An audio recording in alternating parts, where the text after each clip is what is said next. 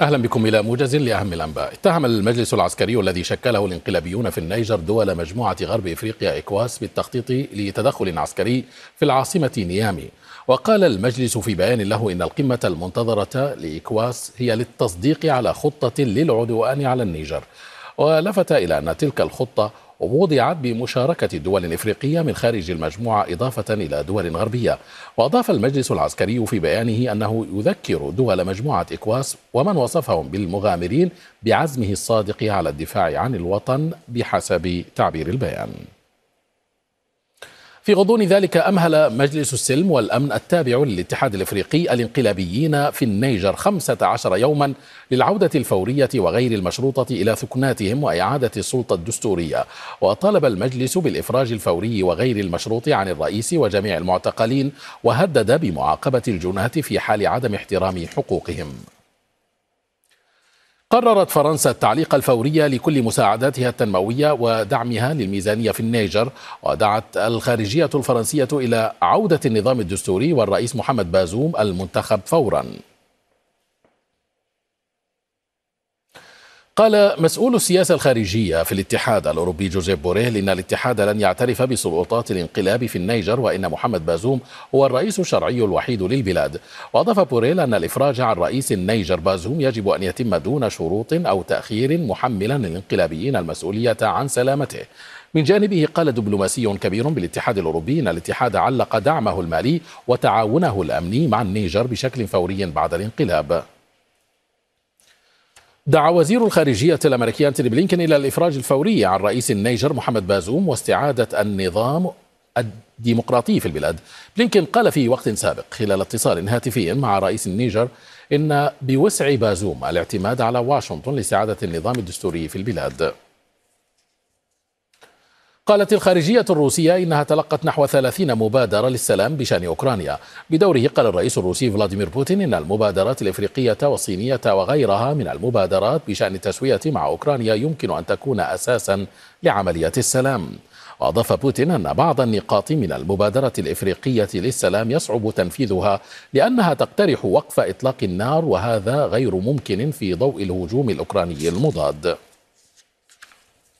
في المقابل قال أندري يرماك رئيس مكتب الرئيس الأوكراني أن صيغة الرئيس فولودومير زيلينسكي للسلام هي الطريقة الوحيدة لإنهاء الحرب. صيغة الرئيس زيلينسكي للسلام هي الطريقة الوحيدة لإنهاء الحرب. نعمل مع الشركاء لتطوير فهم موحد لهذه الصيغة. أوكرانيا تعتبر استعادة السيادة الكاملة والعودة إلى حدود عام 1991 أحد الشروط الأساسية لإنهاء الحرب. تفقد الرئيس الأوكراني فلوديمير زيلينسكي المواقع المتقدمة للقوات الخاصة الأوكرانية على جبهة باخموت التي تسيطر عليها قوات روسية بمقاطعة دونيتسك شرقية أوكرانيا. وقال زيلينسكي إن المهام التي تقوم بها القوات الخاصة في تلك المنطقة توفر الحماية لأوكرانيا. لا يسمع الأوكرانيون الكثير عن عمل القوات الخاصة لأنكم تعملون في أماكن خطيرة دوما.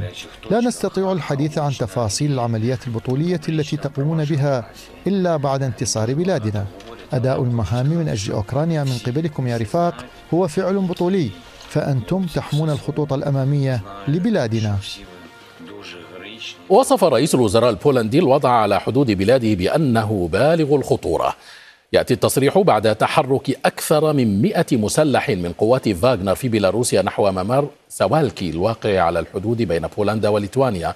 وقال رئيس الوزراء البولندي أن تحرك تلك القوات نحو الممر خطوة نحو هجوم آخر على أراضي بولندا. دعا وزير الخارجية السعودي الأمير فيصل بن فرحان إلى التهدئة وتغليب المصلحة الوطنية في السودان ووقف كافة أشكال التصعيد العسكري واللجوء إلى حل سياسي يضمن عودة الأمن والاستقرار. وقالت وكالة الأنباء السعودية إن وزير الخارجية أكد خلال تلقيه اتصالا من رئيس مجلس السيادة السوداني عبد الفتاح البرهان أكد على أهمية التزام جميع الأطراف السودانية لاستعادة مجريات العمل الإنساني. كما أكد ضرورة حماية المدنيين والعاملين في مجال في مجال الإغاثة وسلامة الممرات الإنسانية لوصول المساعدات الأساسية. قالت الخارجية السودانية إن وفد الجيش السوداني إلى مفاوضات جدة مع قوات الدعم السريع سيكون جاهزا للعودة إلى طاولة التفاوض متى ما تمكنت الوساطة السعودية الأمريكية من إزالة العقبات والمعوقات التي حالت دون مواصلة المباحثات وأشارت الخارجية السودانية إلى أن قوات الدعم السريع لم تلتزم بما وقعت عليه في جدة.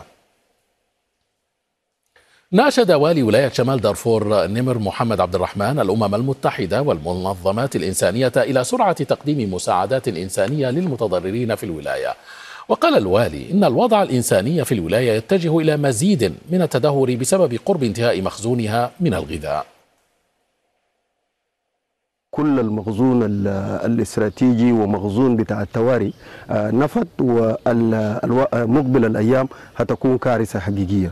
فأنا داير أكرر يعني مناشدتي وندائي للمنظمات الدولية وكالات الأمم المتحدة وكذلك المنظمات الإنسانية بالإسراء لمساعدة النازحين بولاية شمال دارفور. إنهم يستفيدوا من استجابة الحكومة التشادية لاستخدام مطاراتها للأغراض الإنسانية من أمجرس ومن من البشة وده لإنغاز المواطنين بولاية شمال دارفور أو بإقليم دارفور بشكل أكبر. نقلت صحيفة نيويورك تايمز عن مسؤولين أمريكيين قولهم إن إدارة بايدن تبحث عن فيروس تعتقد أن الصين أخفته بعمق داخل الشبكات التي تتحكم في شبكات الكهرباء والمياه وأنظمة الاتصال التي تغذي القواعد العسكرية في الولايات المتحدة وحول العالم. كما نقلت الصحيفة عن مسؤول في الكونغرس قوله إن البرنامج الضار يعد بمثابة قنبلة موقوتة يمكن أن تمنح الصين القدرة على مقاطعة أو إبطاء عمليات الانتشار العسكرية الأمريكية وصولا إلى إحداث خلل في عمليات الإمداد عن طريق قطع الطاقة والمياه وأنظمة الاتصالات عن القواعد العسكرية. وبحسب مسؤولين أمريكيين فإن تأثير الفيروس قد يكون أوسع بكثير لأن البنية التحتية هي ذاتها التي تزود منازل وشركات المواطنين الأمريكيين. في السياق ذاته قالت مجلة فوربس في تقرير حصري إن البنتاغون يحقق في اختراق داخلي خطير للاتصالات عبر 17 منشأة تابعة للقوات الجوية الأمريكية من قبل أحد مهندسيها. وذكرت فوربس أن الإدارة الأمريكية تلقت بلاغا من أحد المقاولين في قاعدة أرنولد الجوية بأن المهندس سرق أجهزة اتصالات حكومية ليستخدمها في منزله. وأشارت فوربس إلى أدلة على حدوث خرق محتمل لاتصالات مكتب التحقيقات الفيدرالي الأمريكي من قبل نفس المهندس الذي عمل في القاعدة الجوية. ختام هذه النشرة الموجزة في أمان الله.